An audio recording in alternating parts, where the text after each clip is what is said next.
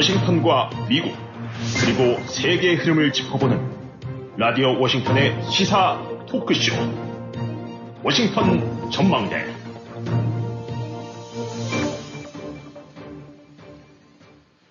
청취자 여러분 안녕하셨습니까?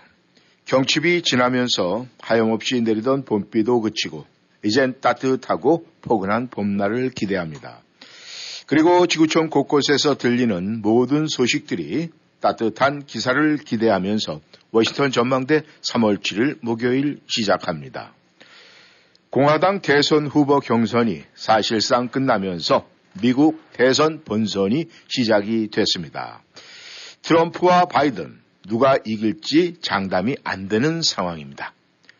우크라이나에서는 이제 확실히 러시아에 우크라이나가 밀리는 것 같고 한국은 총선을 앞두고 그렇지 않아도 아사르판이었던 정치판이 말 그대로 개판이 되어가고 있는 것 같습니다. 오늘 워싱턴 전망대 미국 대선 이슈를 현안별로 중점 점검해 보도록 하겠습니다. 오늘도 김영일 해설위원 함께 하십니다. 안녕하셨습니까? 네, 안녕하십니까? 예, 아, 드디어, 뭐, 드디어는 아니지만 말이죠. 이 공화당 후보 경선이 이제 거의 끝난 것 같습니다. 아, 결말이 났다는 얘기죠. 앞으로의 대선 일정이 지금 어떻게 되어야 합니까? 네, 이제 원래 경선이 어, 보통 때 같으면 뭐 고만고만한 사람들이 또 앞서거니 뒤서거니 하면서 해갖고 네. 어, 아직 이제 슈퍼화요일이라고 해서 끝났습니다만 아직 갈 덴 많이 남아 있거든요. 네. 뭐저 20여 군데 시리 더 남아 있는데 음. 좀 싱겁게 돼 버렸어요. 다른 데들 같은 경우 이미 다 결정이 돼 버렸으니까 더군다나 음. 이제 헤일리가 헤일리 후보가 사퇴를 하면서 네. 트럼프 혼자 남았으니까. 네. 그래서 이런 일이 없었단다 그러면 보통 한 두세 달, 음. 세달 정도는 갈 만한 게 한 달 포 만에 그냥 네. 쫑 하고 그냥 이제 음. 종을 쳐버렸어요. 네. 그래서 이제 사실상 공화당 후보가 확정이 됐고 어차피 이제 민주당 쪽에서는 현역이니까. 네. 어, 그래서 보통 한 5개월 정도쯤 이른바 본선이 붙는 게 맞, 이제 보통인데 네. 이제 지금 7월 달에 공화당, 8월 달에 민주당 전당대회가 있는데 뭐 물론 전당대회도 다 결정되긴 하지만은 네. 예, 딴 때보다는 최소한 두 달 이상이 더 늘어난 거죠. 음. 그러니까 이제 본선은 뭐 사실상 지금부터 시작돼야 된다고 보니까. 네. 그러니까 이제 전당대회 끝나고 나면은 아 그때 이제 각 당의 후보, 저 부통령 후보지만 특히 이제 민주당 쪽은 이미 아뭐저 교체되지 않는 거로 돼 있으니까 네. 네. 아, 해리스 후보가 그대로 나갈 거고 이제 음. 공화당 쪽에서는 아, 누가 나올 건지 아, 뭐 이제 나오는 얘기로는 트럼프가 자기 말 잘 들을 만한 아, 뭐 헤일리 같은 경우도 원래는 후보군엔 들어 있었습니다만 네네. 여러 가지 까칠하게 하고 또 이번에 끝나면서도 좋은 말 좋은 말을 안 해주고 끝나니까 음, 음. 뭐 여러 가지 면에서 헤일리는 아 이제 제껴진 것 같다라고 그러고 무엇보다 당내에서 이제 측근 또 거기도 뭐 측근 그룹이 있을 텐데 네네. 헤일리 했다가는 취입니다 이제 음. 에, 저 지금 성향을 보니까 독불장군식으로 어, 따로 나갈 가능성이 있습니다. 뭐 음. 이런 식의 이제 얘기가 들어가는 게 아닌가 싶어요. 네. 어쨌든 그래서 이제 후보 정원, 정원은 그런 류의 스케줄이 훨씬 땡겨져서 음. 마무리가 됐고 네. 이제 부통령 후보 정하면서 7, 8월이면 양당에서 공식 아, 이제 후보들이 출범을 해갖고 음. 그때부터 이제 3, 4개월 네. 아, 이렇게 이제 가게 돼 있었다가 이번에 땡겨져 갖고 사실상 이제 한 어, 여덟, 여덟 달이 좀 넘게 네. 일찌감치부터 본선에 이제 들어가게 됐죠. 네. 이번 선거는 11월 5일이니까 음. 아, 이제 그 안에 한 뭐 최소한 또 두세 차례 이상의 아, 이제 바이든이랑 트럼프의 이제 토론이 있겠죠. 네네. 트럼프 이제 후보 때는 토론 안 한다고 뭐 내 애들이랑 왜 하냐라고 했다가 음. 이게 지금 뭐 빨리 당장 헐래면 헐, 하자고 막 이제 네. 도전을 해, 아, 시위를 걸고 그런 네. 거니까 이제 그런 류의 요식행 저기 이 토론에 거치고 그래 갖고 네. 어 그렇게 해서 이제 11월 5일까지니까 오늘이 3월 7일인가요? 네. 아 3월이면 딱 8개월 8개월이 그렇죠. 조금 안팔 남았 개월, 예, 예. 예, 예, 8개월이 조금 안 남았네요. 네. 어, 그래서 이제 아주 본격적으로 어, 이제 미국이 아주 일찌감치부터 음. 어, 대선 불이 붙기 시작했습니다. 이 예선 과거 때보다는 훨씬 빠르다라고 얘기들 하더라고요. 예, 이 미국 그 모든 국민들이 어, 트럼프가 과연 경선 과정에서 될까 안 될까 설랑설레하면서 사실은 지켜봤었는데 아, 이런 시점에 공화당 경선 과정에서 이제 트럼프가 압승을 했다 이렇게 결론이 났어요. 하지만 이 트럼프 전 대통령 같은 경우에는 이제 어, 첫 번째가 이 사법 리스크가 있고 뭐 여러 가지 문제가 있는데 혹시 그 트럼프 후보에 대한 이 취약점이 있다면 어떻게 정리가 되겠습니까? 네, 일단 외형적으로는 압승을 했기 때문에 또 더군다나 아, 이런 식의 전례도 뭐 별로 없었다는 거예요. 네. 초기에 그냥 어, 이 일거에 다 저 낙마를 시키고 네. 아주 저, 저 일찌감치 딱 그 후보를 꿰차고 앉은 경우가 참 드문데 네. 이렇게 보고 듣는다면 야 이건 뭐 엄청난 돌풍인가 보다 음. 음, 라고 생각할 수 있는데 이제 동시에 압승을 한 건 맞지만 당내에서 네. 이제 여러 가지 문제점이라고 해야 될까 취약점들이 이제 드러났죠. 음. 아, 이미 그 설명드렸던 대로 아, 이 우선 이번에 나타난 특징들 중에 하나는 그 이제 사법 리스크라는 것이 아직까지 해결은 안 되고 음. 아직도 이제 언고잉으로 진행 중입니다만 그런 류의 부담이 이제 계속 유권자들 마음속에 남아 있다. 예.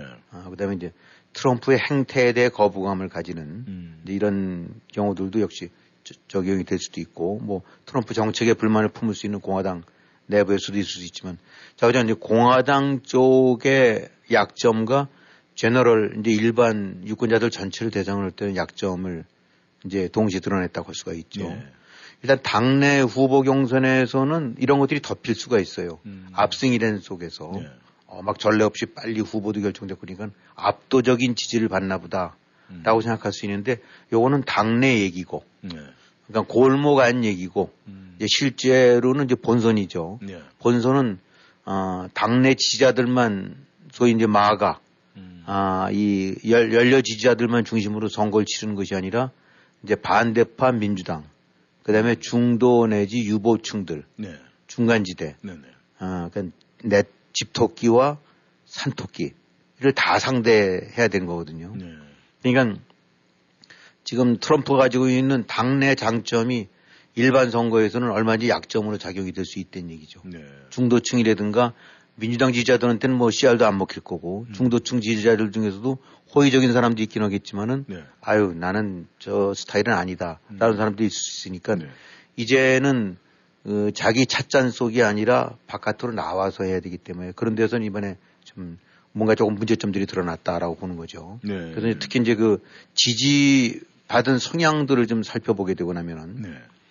그러니까 대략 지금 한 열대 개 한 그렇죠 한 스무 개 가까이 진행되어 온 거에서 예, 예. 보편적으로 드러난 현상을 보게 되고 나면은 아이 최소 10%대에서부터 많으면 한 40%대까지. 예, 예. 아, 그 다음에 이제 버몬트 같은 경우에는 졌어요. 음. 어, 50, 간발의 차몇 퍼센트, 50대. 예. 이제 헤일리가 50이 넘었으니까. 네. 뭐 워싱턴 DC는 그렇다 치더라도 예. DC는 워낙 진보 성향이 강한 데니까 음. 같은 공화당 내에서라도 이제 어, 진보 혹은 중도 성향이 강한 사람들이 헤일리를 지지했었으니까. 예. 근데 이제 버몬트 같은 경우는 어, 좀 놀라웠던 거는 예. 선거 전 여론조사에서는 대략 60 대 30 정도로 트럼프가 앞서고 있었더랬어요. 네. 근데 그게 아 46대 50으로 뒤집혀진 거죠. 음. 아 그러면서 이제 여기서 드러난 주목해야 될 점들은 어느 당에서든 간에 어느 지역에서든 간에 네. 최소 10%대에서 네. 이 중도 성향의 지지층이 저 저 저 유권자들이 많은 데는 40%대까지 네. 아 이런 데까지 아, 헤일리를 찍는 표가 나왔다. 음. 그러니까 둘을 놓고 볼 때는 더 말할 나위 없이 트럼프의 압승입니다. 예, 예. 아, 그거는 이렇게 없는데 사실은 이 사람들이 표를 찍을 때는 어떤 식으로 찍냐면 내가 찍는 표가 사표, 죽은 표가 되지 않기를 바라는 성향들이 다 있어요. 네. 그냥 아무 쓸모도 없는데 음. 해봐야 소용도 없는 데는 잘 안 찍습니다. 네. 지지를 하고 막 하다가도 맨 나중에 아 이거 뭐 어차피 안 되는 놈 찍는 거네. 그러면 음. 안 하게 돼요. 그래서 음. 사표를 방지하고자 하는 네. 내 표가 그냥 쓰레기 표가 되는 것을 방지하고자 하는 심리들이 있다는 거예요. 네. 근데 그럼 이, 이, 이제까지 추세를 봤을 때 헤일리가 뭔가 된다고 생각하는 사람은 별로 없을 거예요. 음. 그럼에도 불구하고 10에서 40%까지 표가 나왔다. 네. 그 다음에 워싱턴 DC랑 깜짝 승리를 한 버먼트에서는 네. 승리를 했다. 음. 아, 이게 굉장히 중요한 메시지라는 얘기죠. 네. 그러니까 아, 트럼프 입장으로 봐서는 압도적으로 이긴 것 같긴 하지만 속내를 살펴보게 되고 나면은 여론조사 때보다는 항상 실제 득표율이 낮았다. 음. 그러니까 버지니아 같은 경우에서도 이번에 그런 것이 나왔는데 30%대로 헬리가 나왔는데 네. 이게 실제로는 훨씬 적게 나왔다는 거예요 여론조사 때는. 음. 근데 실제로 뚜껑을 열어보고 나니까 헬리 쪽이 많았다. 네. 그리고 어느 선거구에서든지 어느 주에서든지 보편적으로 나타났던 것이 트럼프가 여론조사 때 받은 것보다는 실제 득표율이 다 낮더라. 네. 그 얘기는 엔티 트럼프 층이 명백하게 존재하고 있다는 것이 이번에 확인이 됐다. 네. 어, 그러니까 어, 아까도 말씀드린 대로 이미 헤일리는 안 될 것 같으면서도 네. 40%대 가까이 표를 찍었던 얘기는 음. 아, 난 트럼프는 싫다라는 것이 명백하게 드러났던 얘기예요. 네. 안 되는 거 알면서도 찍는. 음. 그러니까 이거는 진짜 이제 싫다는 얘기죠. 아, 그러니까 겉으로 봐서는 다 압도적으로 이기긴 했지만 내막을 살펴보게 되고 나면 훨씬 더 이겨야 될 때 덜 이겼다. 음. 80대 20으로 이겨야 될 때 60대 40으로 이겼던 얘기는 이건 문제가 있던 얘기죠. 네. 이것이 고스란히 일반 선거 때 적용될 수 있다고 된다 그러면은 음. 결국은 이탈이 될 수 있다는 네. 얘기죠. 그러니까 트럼프의 취약증은 사법 리스크라는 이미 다 알려진 거. 음. 근데 그 사법 리스크 같은 경우도 지금 이제 크게 대법원 올라오는 것에서 두 가지 하나는 자격 심사 부분에 관해서는 대법원이 아 이건 뭐 인증 저, 저 투표에 놓아줘야 된다. 네. 이건 의회가 결정할 일이 아니다라는 식으로 했어요. 아, 그 대신 또 하나 지금 다음 달인가 남아 있는 것이 면책 특권 여부에 대한 저거. 네. 그거에 대한 결정인데 그거는 어, 미루고 미루고 이제 트럼프 쪽에서 미루려고 했지만 어차피 그래서 결과적으로 대법원으로 넘어왔기 때문에 약간 미룬 것이 성공이 됐지만은 네. 대법원이 결정 낼 때 면책 특권 없다라고 음. 된다면 그는 상당한 부담이 되는 거거든요. 네. 그러니까 그런 사법 리스크가 있는 건 더 말할 나위가 없고 네네. 그 다음에 지지층에 이렇게 표, 저, 나타나는 걸 보게 되니까 그렇게 압도적 지지를 받고 있는 게 아니다. 네. 경선 후보를 상대를 누를 만큼은 압도적이긴 하지만 음.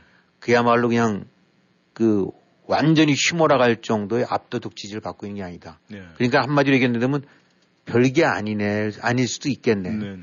요란 뻑적지근하지만 생각보다는 그렇게 지지층이 음. 단단하게 다 되는 건 아니네. 네. 라고, 어, 이게 바로, 음. 이게 바로 이제 문제가 된다는 얘기죠. 네. 이게 바로 트럼프의 취약점이 되는 거죠. 네. 어, 아무튼 이 지금부터 한 6, 7년 전인가요? 미국에서 힐러리 클린턴이 아, 미국 차기 최초의 여성 대통령이 되겠다 이런 기대감이 있었는데 이 본선에서 일단 트럼프 전 대통령한테 지기는 했어요. 그래서 이번에 한번 혹시라도 또 기대를 했었는데 이제 헤일리가 사퇴를 하면서 결국은 헤일리가 이제 경선 과정에서 졌다. 네, 패를 인정했습니다. 그런데 여전히 이 헤일리 쪽에 일정 지지층이 있다는 것은 아, 이번 지표를 통해서 나타났다는 건데 지금 어떤 식으로 나타났습니까? 그러니까 지금 말씀드린 대로 하더네. 이나저나 헤일리가 별볼 이제 안 될 걸 알면서도 꾸준하게 일정 지지층이 아, 표를 찍었다라는 네. 것이 이제 바이든은 아니죠 트럼프한테는 큰 부담이 되는 거죠. 네. 자 이제 이렇게 되면 보통 이제 후보 경선 때 하게 되고 나면 경선이 끝나고 나면 원래 이제 다 합쳐지는 거죠. 네네.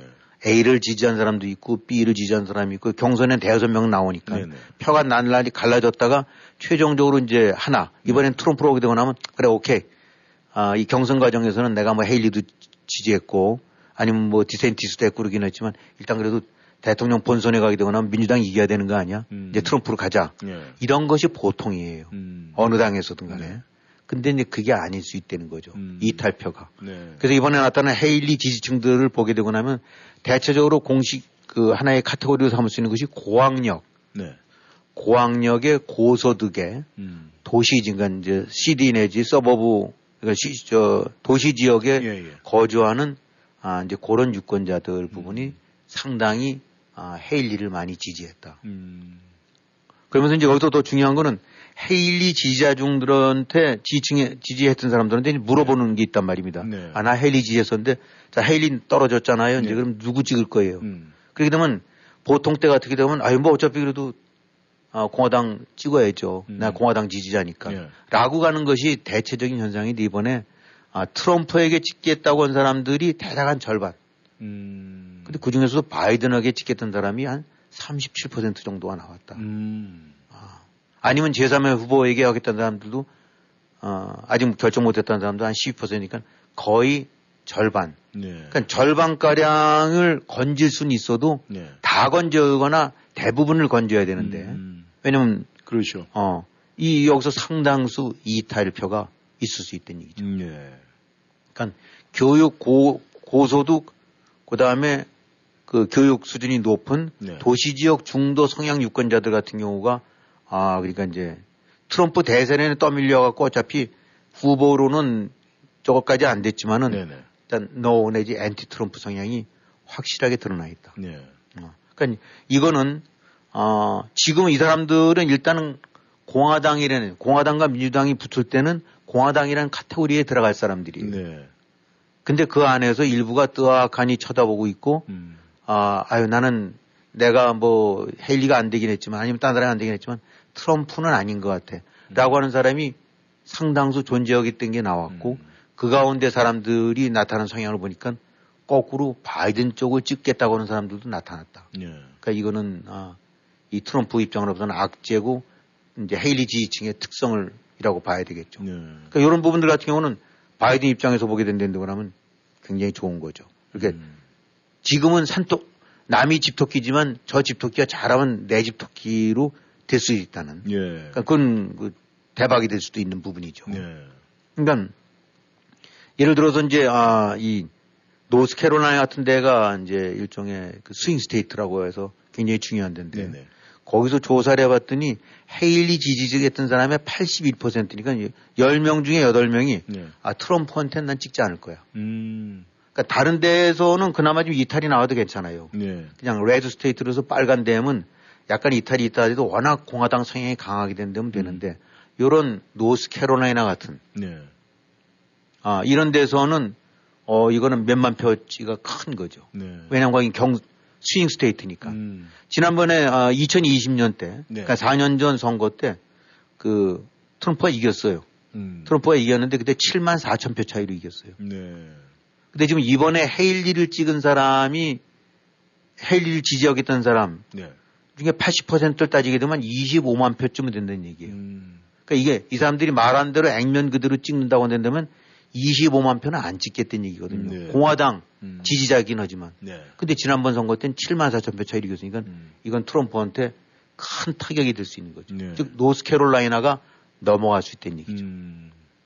그래서 하여튼 아, 이런 당내 반 트럼프 정서가 헤일리 지지층 성향을 통해서 네. 어, 이 확인이 됐다. 음. 아, 그러니까 이번에 헤일리 지지층은 확실하게 아, 이 헤일리를 지지해서 찍은 사람도 있고 또 동시에 아, 난 트럼프는 싫어서 할 수 없이 헤일리 찍은 사람도 있다. 예. 아, 이런 것도 나올 수가 있는 거죠. 음. 그러니까 이런 거를 다 본댄다고 하면은 아, 이 헤일리 지지층은 앞으로 본선, 네. 대선 본선에서 상당한 그 캐스팅 보트 역할을 할 수가 있다. 음. 거기서 약간만 움직여도 네. 지금 지지율 차이가 2% 내지 3% 차이인데 음. 어, 그 얘기는 절반의 어, 공화당 지- 지지자, 절반의 민주당 지지자가 다 자기네들한테 충실하게 찍었을 때 둘 사이에서 2 내지 3% 차이가 난다는 얘기거든요. 네. 근데 공화당 내에서 예를 들어서 트럼프 쪽에 뜨악한 사람들이 2, 3% 나온다면 질 수 있다는 얘기죠. 음. 물론 그 반대 경우도 있긴 하지만. 예. 그래서 에, 물론 지금 이제 민주당 쪽의 경선 쪽 부분은 그냥 싱거울 정도로 바이든 one side하게 가는 건데 네. 요거는 어, 뭐 뻔한 거긴 하지만은 상대적으로 봤을 때 바이든 지지자들 중에서 이탈해갖고 트럼프를 찍겠다는 사람들은 별로 없다는 얘기죠. 네. 음. 이제 그것이 바로 중요한 점인데 네. 거듭 말씀이지만 red state 같은 데서 공화당 성향이 강한 데서는 음. 그런 류의 약간의 변동도 큰 문제가 없지만 노스캐롤라이나, 펜실베니아, 뭐 위스컨신, 아, 또 조지아 네. 이런 식의 경선 경합주들 2 내지 3%, 1 내지 2% 차이로 아슬아슬하게 당락이 아주 우세가 갈리는 데서는 네. 약간의 이동만 있었어도 음. 그것이 대권이 넘어갈 수 있는 중대한 아, 변수 역할을 할수 있다는 얘기. 네. 아, 아무튼 이 트럼프 대통령 어, 전 대통령 같은 경우는 이번 공화당 경선을 통해서 뭐 보여줄 건 다 보여줬다. 그런데 앞으로 보여줄 거는 사실 위기감 뭐 사법 리스크나 이런 것 때문에 좋지 않은 영향만 더 나타날 것이다 이런 이야기를 아, 언론에서 지금 보도를 하고 있는데 그렇다면 반대쪽에 있는 이 바이든 대통령 쪽도 사실은 이런 문제점 같은 것이 한둘은 있을 것 같은데 그렇죠. 말이죠. 예. 그런 문제점은 어떻게 보십니까? 바이든도 똑같이 이제 문제점이 드러났어요. 네. 어, 이제 가장 중요한 거는 트럼프가 사법 리스크라는 것을 늘 부담을 안고 있듯이 네. 바이든은 끊임없이 고령 리스크가 음. 아, 굉장히 마이너스 요인으로 작용된다는 걸 봐왔어요. 네. 여론조사 때도 끊임없이 그 부분에서 아 너무 나이가 들었다. 네. 아뭐 이 82세 또 다시 대통령 음. 뭐 이런 식의 네. 아, 이런 것들 부분들이 무지하게 많은 영향을 줄 수가 있다. 네. 아 그러니까 이 그런 아주 일반적이고 늘상 이왔던 지금 안고 있는 네. 떨칠 수 없는 문제점이 그대로 드러난 점이 맞고 그런 것이 이제 그대로 표에 반영이 될 수도 있죠. 네. 이제 또 하나는 정치 상황과 맞물려 갖고 음. 지금 사실 경제 같은 경우라든가 이런 부분은 굉장히 좋다는 거거든요. 네. 그래서 그 대통령 전문가들 내지 이런 사람들이 평가하는 거는 바이든의 성 그 업적이 대단하다는 거예요. 음. 굉장히 좋은 편이랍니다. 네. 아, 이 근데 사람들 사실 잘 실감을 못 하죠. 네. 하지만 이제 이런저런 거로 인해서 이제 많이 깎이고 있는데 음. 그 중에서 좀 대표로 깎이는 부분이 이제 대외 문제, 음. 아, 해외에서의 전쟁. 네. 근데 이번에 특히 이제 타격을 받은 것이 이스라엘 전쟁이죠. 네. 우크라이나 부분은 그래도 좀 그나마 나은데 음. 이스라엘에는 아랍계와 이스라엘계가 완전히 맞붙이고 있는데 이스라엘계가 별로 많지는 않지만 머릿수로 봐서는 아랍계가 훨씬 많죠. 네. 미국 내에서도. 음. 그러나 미국의 정부 혹은 미국의 기본적으로 성향이 아, 친 이스라엘로 갈 수밖에 없는 거고 네. 그것이 바이든도 그 연장선상이고 음. 그럼 뭐 트럼프였던 데면 그 아랍 편들 거냐 절대 그렇지는 않죠. 음. 그러니까 이번엔 누가 앉았냐에 따라 관계없이 어차피 이스라엘 편은 미국은 들게 돼 있는데 네. 어, 그와 상응해서 어, 이 아랍계들 쪽 입장으로 봐서는 서운한 마음이 많이 생기는 거죠. 네. 그래서 나타났던 것이 아, 바이든을 안 찍겠다. 그것도 오케이. 음. 그 대신 그렇다고 해서 다른 데는 찍지 않겠, 그렇다고 다른 걸, 다른 후보를 찍을 사람도 없다. 음. 그러니까 그 대신 나타난 것이 그럼 지지 후보 없음. 네. 거기에 표시하자. 음. 라고 해서 이번에 봤더니, 아, 지난번에 미시간 때 13%가 나왔는데, 네. 미네소타 같은 데는 18%도 나오고, 음. 또7% 나온 데도 있고, 6% 나온 데도 있는데, 네. 어디든지 간에 그전에는 없었던, 아니면 있어도 2, 3%밖에 안 나타났던, 음. 이건 현역 대통령이니까 뭐 경쟁자가 거의 없는 거예요. 네네. 이 사람을 찍을래 아닐래만 물어보는 거지 네네. A를 찍을래 B를 찍을래 C를 찍을래가 음. 아니거든요. 네. 그러니까 대신 나타난 것이 찍을 사람 없음. 예. 이거는 바로 NT 바이든에 대한 음. 편한 얘기인데 이게 3, 4, 5, 6, 7 내지 10%대 이상까지 어디든지 나타났다. 네. 이 부분은 바이든 쪽으로 봤던 집토끼, 음. 집토끼가 또 이탈이 있을 수가 있다는 얘기죠. 네. 그것이 공화당으로까지 넘어가지 않을지 모르긴 하지만은 네. 어쨌든 바이든은 아니다라고 뜨악하는 층이 명백하게 이번에 존재하고 음. 있다. 그런 것이 노스캐롤라이나에서 12.7%, 네. 또 매사추세츠 같은 아주 전형적인 어, blue state 네. 거기서도 9.4% 이렇게 나왔다. 음. 이 얘기는 역시 노스캐롤라이나를 다시 든다면 네. 7만 4천 표 차이로 당 저기 승리가 결정되진 데인데 네. 거기서도 똑같이 트럼프는 어, 헤일리 지지층 중에서 80% 네. 그렇게 표로 환산하게 되면 25만 표 정도가 안 찍을 수도 있다. 네. 그렇게 되면 7만 4천 표 이겼던 것이 마이너스 18만 표로 음. 질 수도 있다는 얘기죠.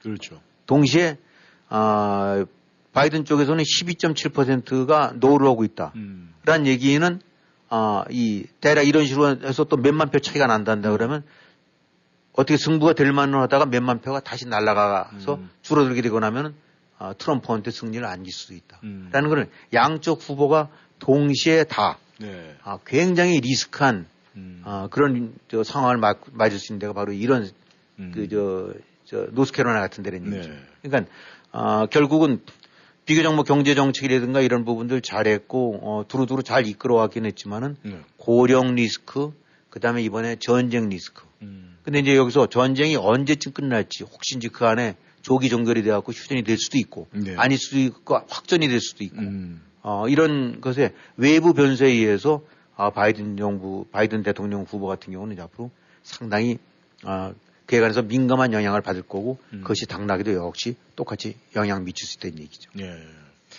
이 이번에 미국 대통령 선거를 이렇게 볼 때 이 참 이건 뭐 역사적으로 처음이다, 처음이다 이런 이야기가 많이 등장을 하고 있는데 말이죠. 지금 이번 대선을 바라볼 때 이 과거와 크게 차이나는 그런 점이 있다면 어떤 걸 꼽을 수가 있겠습니까? 네, 뭐 미국은 이렇게 통계를 갖고 많이 보는 데니까요. 네. 그러니까 이번에 같은 경우 전직 대통령과 현직 대통령이 다시 맞붙는 건데, 네. 아, 뭐 이런 것이 기록상으로 봐서는 뭐 112년 만인가 처음이래요. 네. 뭐 이제 이것도 약간 뭐 진기로 새로 저 시기한 거다라고 이제 할 수는 있겠죠. 네 전직 대통령이 다시 또 현직 대통령과 한번 음. 어저 대선에서 붙는다 네. 이런 것도 있고 또 이 한 번 맡은 했던 사람이 또 다시 만난 거예요. 음. 그 리턴 매치가 되는데 네. 그것도 한 72년 만에 처음이랍니다. 네. 그다음에 이제 어이 트럼프 같은 경우에는 그 45대 대통령이었거든요. 네. 근데 만약에 된다면은 네. 하나를 건너뛰고 네. 46대는 바이든으로 가고 그다음에 47대니까 징검다리식으로 된 네. 거죠. 뭐 이런 것도 또 굉장히 이제 희귀한 거라는 거예요. 음. 어 그래서 이건 뭐 그냥 그야말로 이제 그냥 기록상의 좀 희귀점이고 네. 가장 중요한 거는 아 누가 되든지 간에 아 대통령이 되고 나면 역대 최고령 대통령이 나온다 이번에. 음. 트럼프가 되면 78세고 예. 바이든이 되고 나면 이제 82세인데, 네. 아, 이 역대 최고령 우리가 흔히 하게 되고 나면 이제 레이건, 레이건 하게 되면 제일 나이 많았던 대통령끼리 생각하지 않습니까? 예, 예. 근데 레이건 대통령이 어, 임기 때 69세였대요. 음. 70살도 안 됐던 겁니다. 네. 근데 아, 트럼프가 더 젊다, 네. 더 어리다고는 트럼프가 돼도 네. 78세. 음. 바이든은 82세. 이렇게 되고 나면 이제 80대 중후반까지 어, 대통령직을 해야 되는데 이러다 보니까 이제 고령 음. 때문에 걱정이 되는 거죠. 네. 그 다음에 어, 이 미국 같은 경우 보게 되거나 우리도 상대적으로 굉장히 이번 지금은 좀 고령화됐는데 네. 취임식 때 평균 연령이 55세밖에 안 된대요. 음. 그러니까 다 젊은 대통령이 예, 많았던 예. 거죠. 음. 어. 그래서 이런 고령이라는 거는 과거에 없었던 기록이다. 그다음에 네. 이제 아까 처음에 말씀드렸던 대로 이 본선 기간이 이렇게 긴 적이 없었다. 8개월간. 음. 어, 다들 이제 각 경선 때문에 한번 한쪽은 이제 팔짱 끼고 누가 되나 하고 보자 해서 대략 한 5개월 정도 놔두고 이제 본선을 했었는데 네. 5개월 반 내지 음. 이번에 아주 일찍이부터 3월부터 아예 본선으로 들어간 거니까 음. 꽉 차서 8달 동안에 그러니까 이제 이렇게 되고 났는데 그러면 돈 싸움 음. 그 다음에 많은 변수가 일어날 수 있는 거예요. 음, 네. 이 기간이 이래도 한 보름밖에 안 남았다는 대세가 잘 안 뒤집어지는데 네. 8개월간이라고 했는데 그러면 온갖 그동안의 상황이 바뀔 수 있는 여지들이 너무 많은 거예요. 네. 그러니까 변수가 굉장히 많아졌다. 음. 아, 그러면서 특히 이제 이번에 짚어야 될 부분들은, 아, 둘 다 싫어하는 거부감도 많고, 네. 아, 두 사람 다 싫어하는 사람들이 다른 어느 때보다도 높고, 음. 또두 사람이 나이도 또 많고, 두 사람이 어느 누구보다도 또 변수가 많고, 음. 그 중에서 이제 바이든 쪽 변수는 나이겠죠. 네. 그 다음에 전쟁이라는 거. 음. 이 전쟁은 미국 뜻대로만 되는 건 아니니까. 그렇죠. 그래서 만약에 한 달이나 두 달쯤 있다가 이스라엘이랑 하마스 뭐 이런 식으로 해서 싹 끝나갖고 네. 딱 해서 뭐 악수하고 이제 다시 아랍의 평화가 중동의 평화가 돌아왔다. 네. 그렇게 되고 나면 거기서 아랍 사람들이 굉장히 아랍계 쪽이 뭔가 이 앵거를 가지고 있었던 부분들이 많이 희석될 거 아닙니까? 그렇죠. 그럴 수도 있으니까 음. 모르는 거고. 네. 어, 뭐 우크라 전쟁은 그렇게 쉽게 안 된다 치더라도. 네. 그 다음에 이제, 아, 이 저기 트럼프 쪽 같은 경우는 음. 사실 두 달쯤 있다가 대법원이 해갖고 아 면책 특권 같은 거 없으니까 그냥 재판 받아 당신도 음. 꼼짝 못하는 거야. 음. 이거 되고 나면 큰 부담이 되는 거고 음. 그다음에 여러 가지 또 걸려 있는 네 건의 형사 기소 네. 이런 것들 중에서 어떤 게 튀어나올지 모르니까 그것도 역시 흔들릴 수 있는 거죠. 음. 그러니까 종합적으로 본다는데 그러면은 까짓거 뭐 진검다리 대통령 전현직 대결 뭐 이런 것들은 그냥 통계적인 숫자의 어떤 하나의 그 의미 이상은 없다라고 보더라도 음. 나이 고령이라는 부분은 아주 역대 최 저거고 음. 그 다음에 둘 다 싫다라는 그 더블 어, 증오, 네. double hatred라고 모두 표현하던데 음. 그거에 관한 것이 이런 때가 없었고 그다음에 두 사람 다 너무나 많은 변수를 안고 8개월이라는 어, 긴 장정에 들어가기 때문에 어떻게 뒤집어질지 모르는 불확실성, 음. 불가측성이 이번 굉장히 크다. 네. 이렇게들 보고 있는 거죠. 네.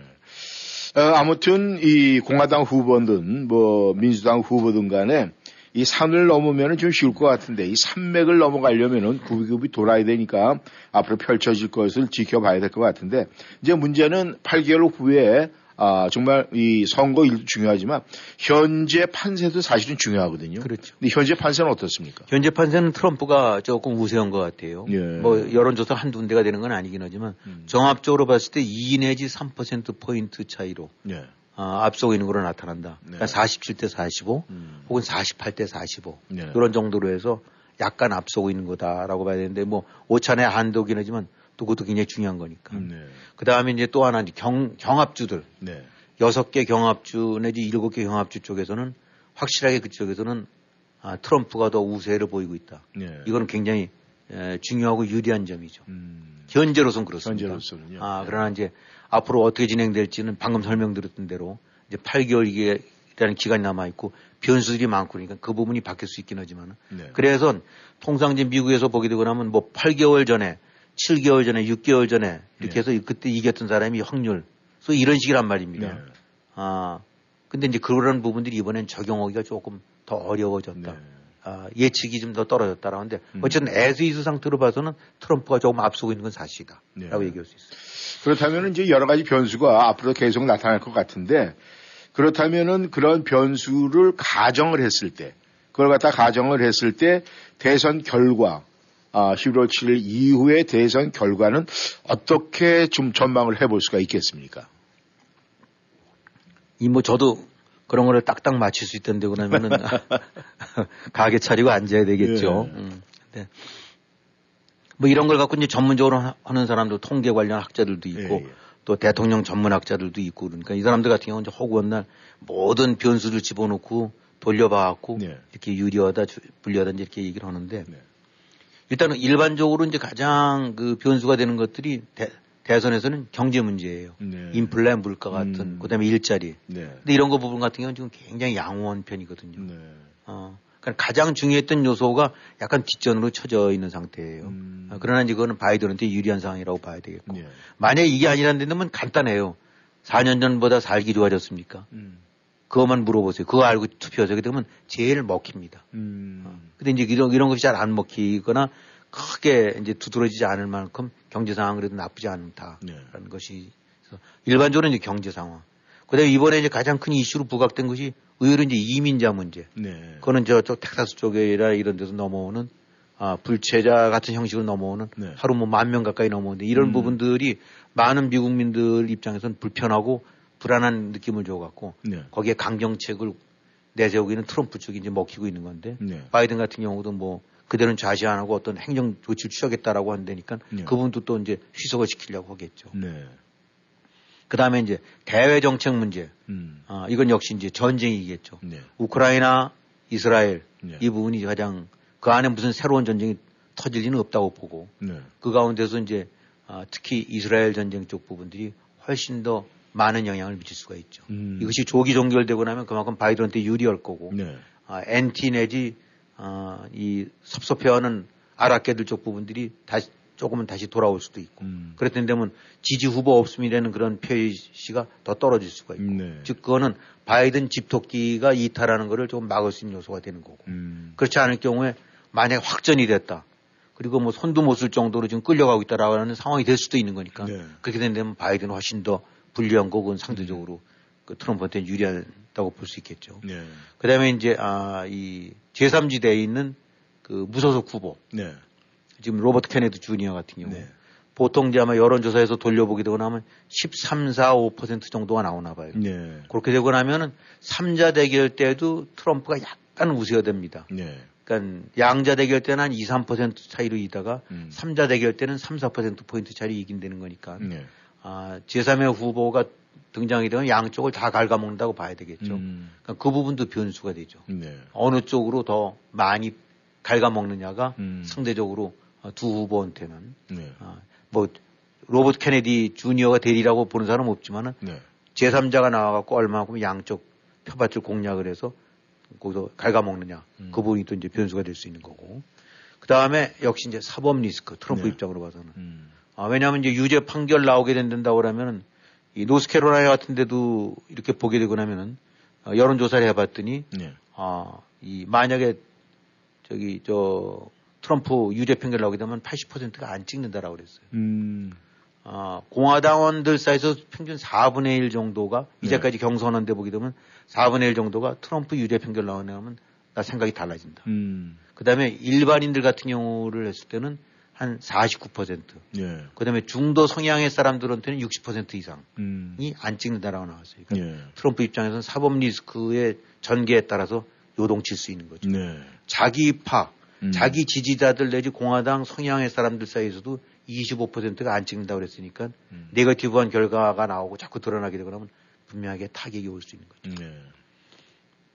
그 다음에, 아, double, double hate.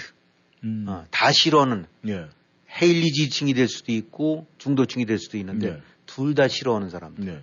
이 사람들이 얼로 튈지 모르는 거죠. 음. 원래는 사나주구나 뭐 바이든도 45, 그다음에 트럼프도 45. 음. 그 중에서 중도 아예 난 누구 찍지 모르겠어.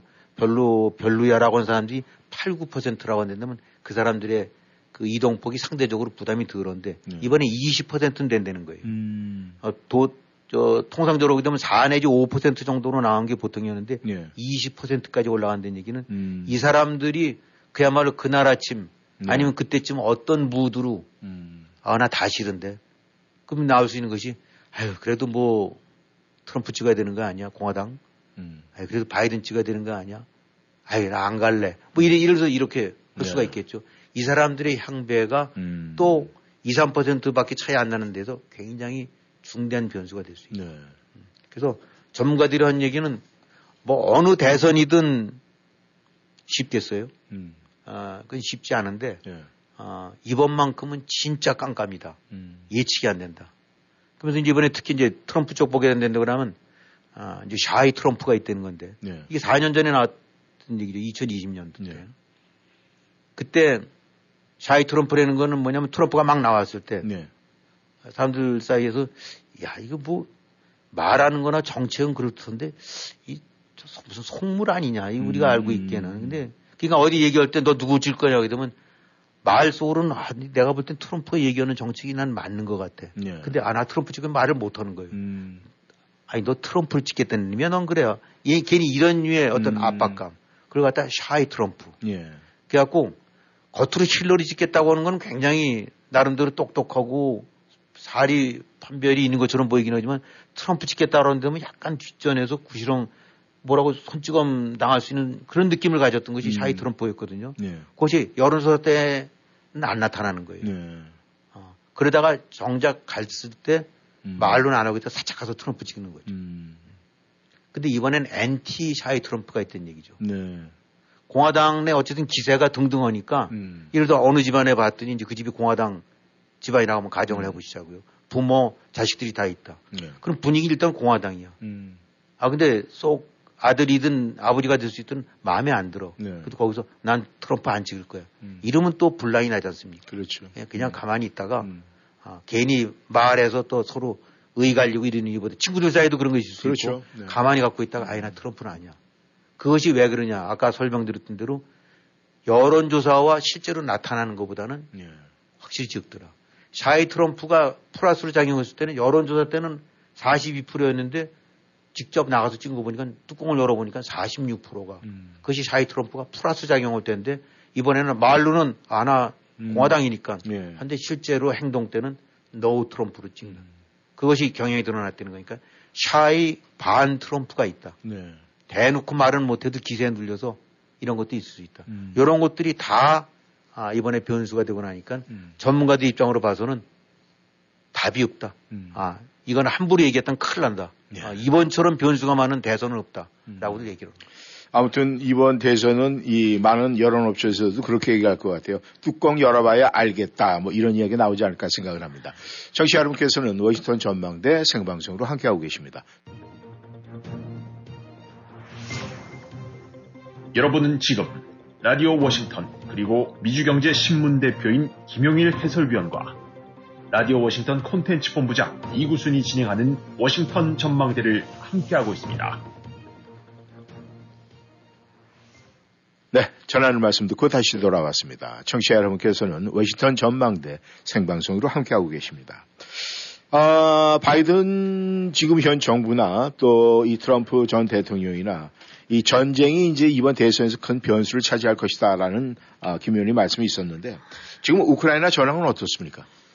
이렇게 별로 이게 저 즐거운 마음이 안 생깁니다. 그냥 예. 밀어붙여 갖고 저 푸틴 같은 인간들을 그냥 주랭랑을 치게 만들어야 되는데 아주 네. 혼쭐을 내서 지금 진행되고 있는 건 뭐 러시아 쪽이 어, 공세적으로 나오고 있다는 거 역시 맞, 맞는 것 같고 아우디 네. 육관가 뭐 이런 데서 이제 조금씩 조금씩 퇴각하고 있는 것 같아요. 네. 근데 워낙 뭐 전장에서 그 이 보급이나 이런 부분이 딸리고 그러니까 네. 어떻게 감당이 안 되는 것 같아요. 음. 그러다 보니까 이제 우크라이나 쪽은 육군 지상군을 통한 주력 전차 네. 뭐 그런 대결보다는 이제 함정 같은 경우 흑해함대라든가 예.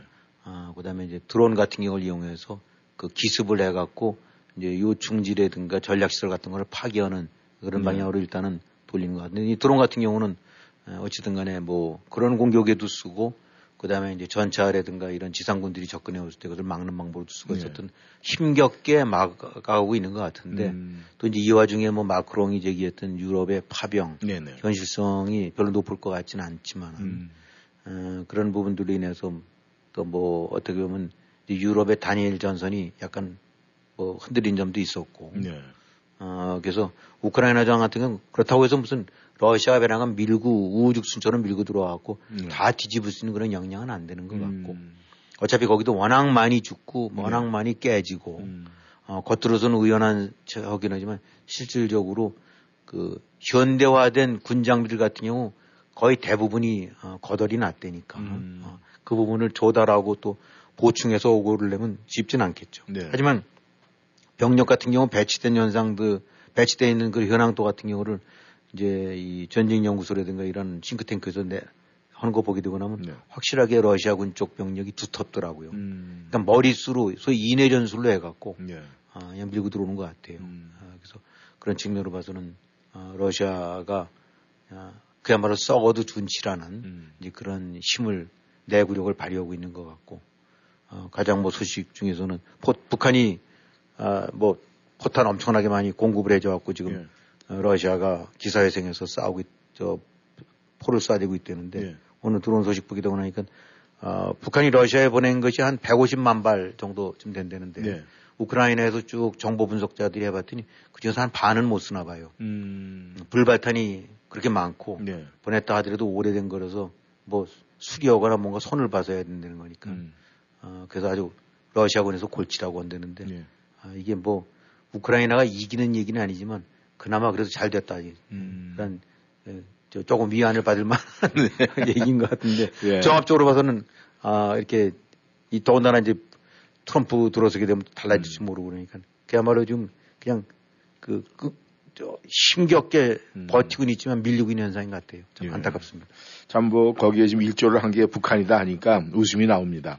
아 그리고 또 한 축의 그 이스라엘 전쟁도 지금 여러 가지로 굉장히 심각한 문제, 뭐 국제적으로 또 정치적으로도 이제 그런 배경이 깔려 있는데 지금 이스라엘 전쟁 현황은 어떻습니까? 지금 뭐 말들로는 휴전, 휴전이 계속 나오고 있지만 하마스랑 네. 뭐 서도 입장이 딱 안 되는 것 같고 특히 이제 이스라엘 같은 데는 뭐 어떻게든 간에 하마스를 이번에 제거를 해야 된다고 보고 있기 때문에 음. 아, 그러려면 가자 지구에 밀고 들어갈 수밖에 없고 아니면 주둔할 수밖에 없고 네. 공격을 가할 수밖에 없는 입장이고 음. 미국이라든가 이런 데들까지 손- 손살해치면서 더 이상 민간인들 다치게 하는 걸 하지 말라라는 네. 식으로 해서 억지로 하고 있는데 또 그걸 말을 안 먹히는 것 같고 음. 하여튼 진행되는 거 보게 되고 나면 뭐 이스라엘은 이스라엘 서바이벌이라는 그런 측면에서 자기들 입장을 고수할 수밖에 없긴 하지만 미국과는 어, 그런 데서의 판단이 많이 엇갈리는 것 같아요. 음. 그러니까 그동안에 흔히 뭐 미국과 이스라엘은 찰떡궁합으로 공, 공조 대응을 해왔다가 네. 이번에 보게 되고 나면 억- 서로 엇나가는 경우가 굉장히 많아갖고 음. 그것이 이제 뭐 바이든한테는 국내적으로도 부담 요인도 되고 네. 중동 정책에서 미국의 실패라는 얘기도 나오고 그러긴 하는데 결과적으로 하여튼 그 깔끔한 어떤 해, 해결책이 내든가 이런 부분들이 어, 딱그 같이 공조돼서 되지 못하고 계속 지금 불협화음이 나오는 것 같은데 음. 말로는 자오지간 그래도 뭐 이집트까지 포함해 갖고 이제 사자, 오자 이런 회담들을 통해서 네. 어, 이제 휴전안이 내지 일시적이나마 그다음에 인질 석방 것이 나오고 있다는데 그건 좀 지켜봐야 될 것 같아요. 음. 어, 얘기는 되고 있습니다. 예. 아, 하지만은 근본적인 종전 내지 예. 근본적인 해법, 뭐 팔레스타인 그 가자 지구의 통치라든가 네. 팔레스타인 아, 지금 자치 정부와의 관계, 하마스와의 관계, 하마스의 장래 이제 장기적인 미래죠. 소위 가버넌스 이런 부분들 같은 네. 경우에는 근본적인 거는 접근하지 못하고 있고 음. 일시나마 잠시 총성을 멈추게 하고 일부 인지를 예. 뭐 아랍계 쪽그 잡혀있던 사람들이 10대 1 비율로 예를 들어서 이스라엘 쪽 한 명 인질 석방이 되면 10명 음. 뭐 이런 식의 이런 얘기를 정도까지 나오는데 네. 어쨌든 미국이 이제 최대한도로 이걸 빨리 수습하려고 어, 하고 있는 입장이니까 음. 압박을 가하겠죠. 네. 근데 장담들은 못 하고 있는 것 같아요. 네. 아, 아무튼 이스라엘 전쟁도 그렇고 우크라이나 전쟁도 그렇고 어쨌든 간에 아, 뭐 이런 뭐 득실을 따지기 전에 전쟁은 빨리 종식이 돼야 되지 않을까 그렇게 생각을 합니다. 네, 오늘 워싱턴 전망대 마지막으로 말이죠. 이 한국 정치판을 한 번쯤 들어가 봐야 될 것 같아요. 지금 이 한국 총선 이제 얼마 며칠 남지 않았습니다. 그런데 정말 어쟁이 뛰어쟁이 정치판이 지금 아사리판이 되어가고 있는 것 같은데 말이죠. 지금 이런 아사리판, 김 의원님 어떻게 보십니까? 근데 지금 뭐 어차피 총선 국회의원 선거들 앞두게 되고 나면 당별로 해서 이제 공천을 둘러싸고 말들 많이 나오죠. 네. 된 사람은 입 다물고 있지만은 음. 떨어진 사람들 특히 뭐 현역으로 있다가 거기서 이제 공천에서 아예 밀려난 사람들 네. 뭐 특히 이제 그런 데들이 반발이 나올 수밖에 없고 예. 어딘지 떨려난 사람 입장으로 봐갖고는 에, 뭔가 객관성 그다음에 뭐 이런 형평성이 잘못됐다라고 이제 할 수 있는 음. 건데 야당 쪽에도 이제 특히 이제 많이 나오고 있는 거는 뭐 그 가관인 것들이 많이 있죠 도로 원위치가 되긴 했지만은 음. 그 자기 부인 아, 수행 비서 예. 비서관 노릇한 사람을 단수 공천으로 했다. 그건 뭐 더- 더군다나 호남 지역이고 나니까 그냥 공천만 되고 나면 되는 되는 거니까 예, 예. 국회의원 하나 뚝 띄어서 줬다가 아, 너무 내부적으로도 반발이 있고 그러니까 경선으로 바꿔갖고 예. 뭐 어떻게 될지는 모르겠어요. 음. 일단 어, 그다음에 흔히 요즘 이제 그 저기 저 유행어로 떠오르는 것이 비명 행사, 음. 아, 친명 횡재인가 뭐 음, 예. 아, 그래서 비명 행사라는 것이 이제 한자 그 뜻은 아니긴 했지만 아, 이재명계가 아니게 되면 전부 행사한다. 네. 라는 식이 되니까 그 안에서 이제까지 그래도 무슨 한 지붕 두 가족처럼 해갖고 아, 민주당을 구성하고 있었던 것이 이른바 친문과 친명 아닙니까? 그렇죠. 음, 그 중에서 이제 이번에 공천을 공천인 거는 그야말로 확실한 현실이거든요. 네. 현실 주도권을 둘러싸고 이제 아, 이른바 문재인 계열 쪽들이 이제 줄줄이 음. 대표적인 것이 임종석을 포함해 갖고 어, 이제 제거되거나 아니면 낙방을 음. 먹고 그러니까 거기서 이제 뛰어나가 갖고 네. 또뭐 서른이라든가 이렇게 해서 이제 다시 이낙연 신당 쪽으로 이제 들어간다고 하는데 네. 하여튼 야당 쪽이 훨씬 아사리 판인데 음. 그동안에 야당이라는 것이 늘상 말씀드렸던 대로 일사불란하게 이재명 방탄 노릇을 했거든요. 네. 익소리도 안 하고 입 음. 안 달고 무슨 그냥 거수기 문양착 그거 다 바라보고 있었던 것이 공천 하나 바라보고 있었더랬죠. 네. 여기서 튀면은 잘못하면 공천 안 줄까. 음. 아, 뭐그 사람들도 몰랐겠어요. 저게 안- 이재명이라는 사람이 말이 안 되는 사람이라는 걸. 음. 그러나 이- 그야말로 뭐 구속 동의안서부터 시작해서 음. 이재명 지키는 지킴이 노릇을 하느라고 아, 모든 걸 다 버렸는데 결국에 가서 이제 공천 줄 때쯤 되고 나니까 네. 뭐 이재명 입장으로 봐갖고는 당의 생존보다는 네. 자기의 생존이 더 중요하다고 보는 식의 음. 공천이 나온 거니까. 네. 아, 까지 그 야당이 되더라도 내 사당으로 만드는 것이 더 낫다 라는 음. 딱 컨셉을 그렇게 잡고 가게 된다는데 그러면 뭐 친문이든 뭐, 뭐 별로 어, 칼 쥐고 있는 사람한테 당할 수는 없지 않습니까? 그렇죠. 아, 음. 그러다 보니까 이제 그런 그, 어, 별 아사리판들이 다 나오는 것 같고 이제 또, 또 하나 아사리판이라는 건 이렇게 보게 되고 나면 이른바 조국 신당, 네. 아, 뭐 위성정당 만들어갖고 비, 아, 그쪽에서 이제 비례대표주식으로 음. 일정 몫을 가지게 돼 있는 그런 걸 만들어서 네. 어, 이게 참 장난질이죠. 음. 미국이라는 것이 제일 중요하다는 얘기는 뭐냐면, 아, 개국해서 독립해서 만든 지200 몇 년 지났지만 네. 바꾸는 게 없어요. 음. 그때 상원의원수 원칙, 하원의원수 원칙, 네. 대통령 선출 원칙 아무것도 바뀐 게 없습니다. 음. 네. 그러나 한국은 어떻습니까? 그냥 뭐, 뭐 뒤집듯이 이렇게 뒤집고 저렇게 뒤집고, 음. 쟤도 이렇게 뜯어고치고 저렇게 뜯어고치고, 전부 권력을 쥐거나 권력을 장악한 자들이 네. 자기 편의에 맞춰서 뜯어 고치고 맞고 하는 것이 한국 네. 바로 그 그런 점이 이제 낙후된 민주주의인데 음. 뭐 이번에 여시도라는 것이 이제 그러다 보니까 조국 신당 같은 것이 등장이 돼 갖고 네. 뭐 송영길 신당도 등장한다 그러고 음. 어, 거기서 속에는 이제 진보나 음. 아, 이 좌익 정당 완전히 친북파들 같은 경우도 네. 어, 진보의 이름 속에서 네. 또 비례대표자 하나를 얻어갈 수 있고 음. 그러니까 이런 걸 보게 되고 나면은 이 특히 조국 신당 같은 경우 조국 신당에서 내세우는 거 보게 되면 기가 막히죠. 조국이라는 사람은 딴 게 아니에요. 뭐 똑똑하고 잘할 수도 있어요. 네. 그러나 문제가 됐었던 거는 자식들을 편법과 불법을 통해서 아, 소위 아빠 찬스, 엄마 찬스로 해갖고 어, 공정한 경쟁을 거치지 않고 자기 자식들만 이렇게 챙겨서 예. 이득을 보게 한 죄로 어, 걸려든 거 아닙니까? 예. 아, 근데 그 모토 중에 하나가 대학 교육 뭐 입학이라든가 이런 쪽 부분에서 그 어떤 clear 아주 clear한 네. 어, 정당한 어, 음. 그뭐 그런 걸 명분을 내서 오는데 네. 참 기가 막힌 얘기죠. 음. 그러면서 뭐 또 어디 가서 저기 저 광주나 이런 데 내려가갖고는 또 뭐 저기 그 구속되거나 이 네. 탄압을 당한 사람들이 얼마나 힘든지 알겠다. 근데 음. 자기는 무슨 안중근처럼 생각하는 네. 근데 조국도 그렇고 이재명도 그렇고 이재명이는 지방 비리, 토착 비리 잡범이고 네. 정치범이 아니에요. 네. 조국은 교육 관련해서 사기를 친 그런 잡범이에요. 네. 그 잡범이 자기가 흡사한 무슨 애국지사라 된 것처럼 정치검찰한테 희생당해서 된 것처럼은 네. 이런 희화된 상황. 네. 근데 거기에 또 6, 7%의 지지표가 붙어갖고 음. 어쩌면 민주당의 다음에 가는 second 정당으로 발돋움 될 수 있다는. 네. 이런 거 보게 되고 나면 소위 범법자들이 아, 자기를 보호하기 위한 방탄의 수단으로 국회의원이 되는 거를 음. 추구하고 그것이 될 수 있게끔 제도가 멋대로 만들어서 그런 거를 허용케 해주고 음. 또 그거를 갖고 눈 감고 그저 그 조국의 죄명이라든가 조국이 어떤 짓거리를 저질러서 유죄 판결 다 받은 걸 알면서도 네. 그냥 조국 하면은 또 음. 달라붙어 갖고 네. 눈 감고 지지해 주고 있는 아, 그런 어리석은 유권자들 네. 이런 것들이 다 합쳐지고 나니까 음. 아, 지금 저런 상태로 개판 이런 게 나오고 있는 거죠. 네. 아, 뭐 예전에 공화 예전 정치판에도 항상 정치판이라는 건 정치라는 말이 바를 정자가 아니지 않습니까? 네. 우리가 뭐 얘기할 때 아, 저 사람 정치적으로 하는 얘기는 그렇게 약간 좋은 의미가 아니에요. 음. 어딘가 사술, 네. 아, 이 뭐 이런 거를 해서 맞습니다. 아, 그 정치가 이제 그런 거에서 벗어날 수 없는 건 맞긴 하지만 그래도 옛날 정치 뭐 이렇게 했던다 그러면은 염치들은 있었대랬어요. 음. 돈좀 버은 게 드러나면 알아서 관두고 네. 여자 관계나 이런 거 드러나게 되면 얼른 사퇴하고 네. 그다음에 뭐 뒤로 해서 이렇게 압력도 갖고 저기 뭔가 이 저 편익을 취한 거라든가 누구를 취직 이런 거 있을 음. 때면 또 역시 알아서 관두는데 네.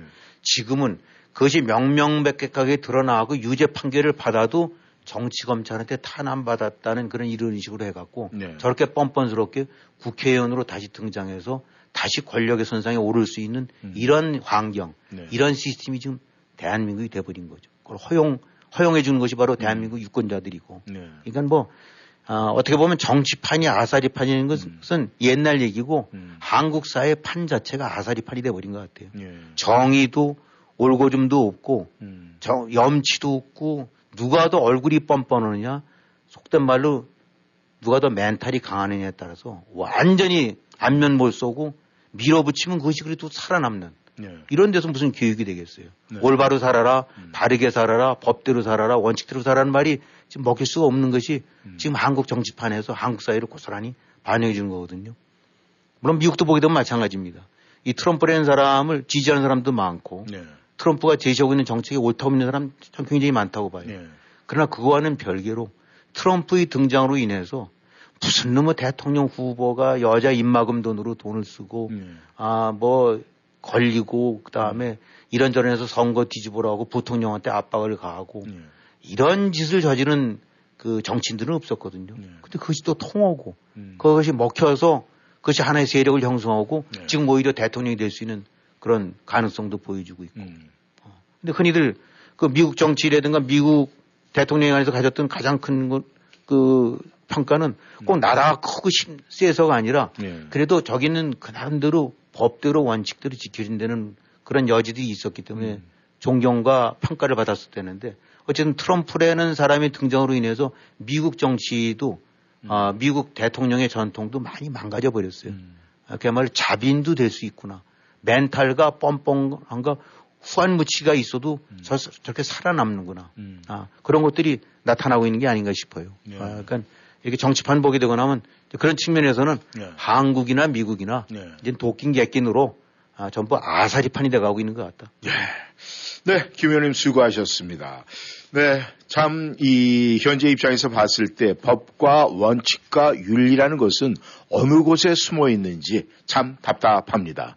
네, 워싱턴 전망대 여기서 마치겠습니다. 정치 여러분께서 오늘도 즐겁게 행복하게 보내주시고 저희는 다음 시간에 만나겠습니다. 수고하셨습니다. 네, 수고하셨습니다. 안녕히 계십시오.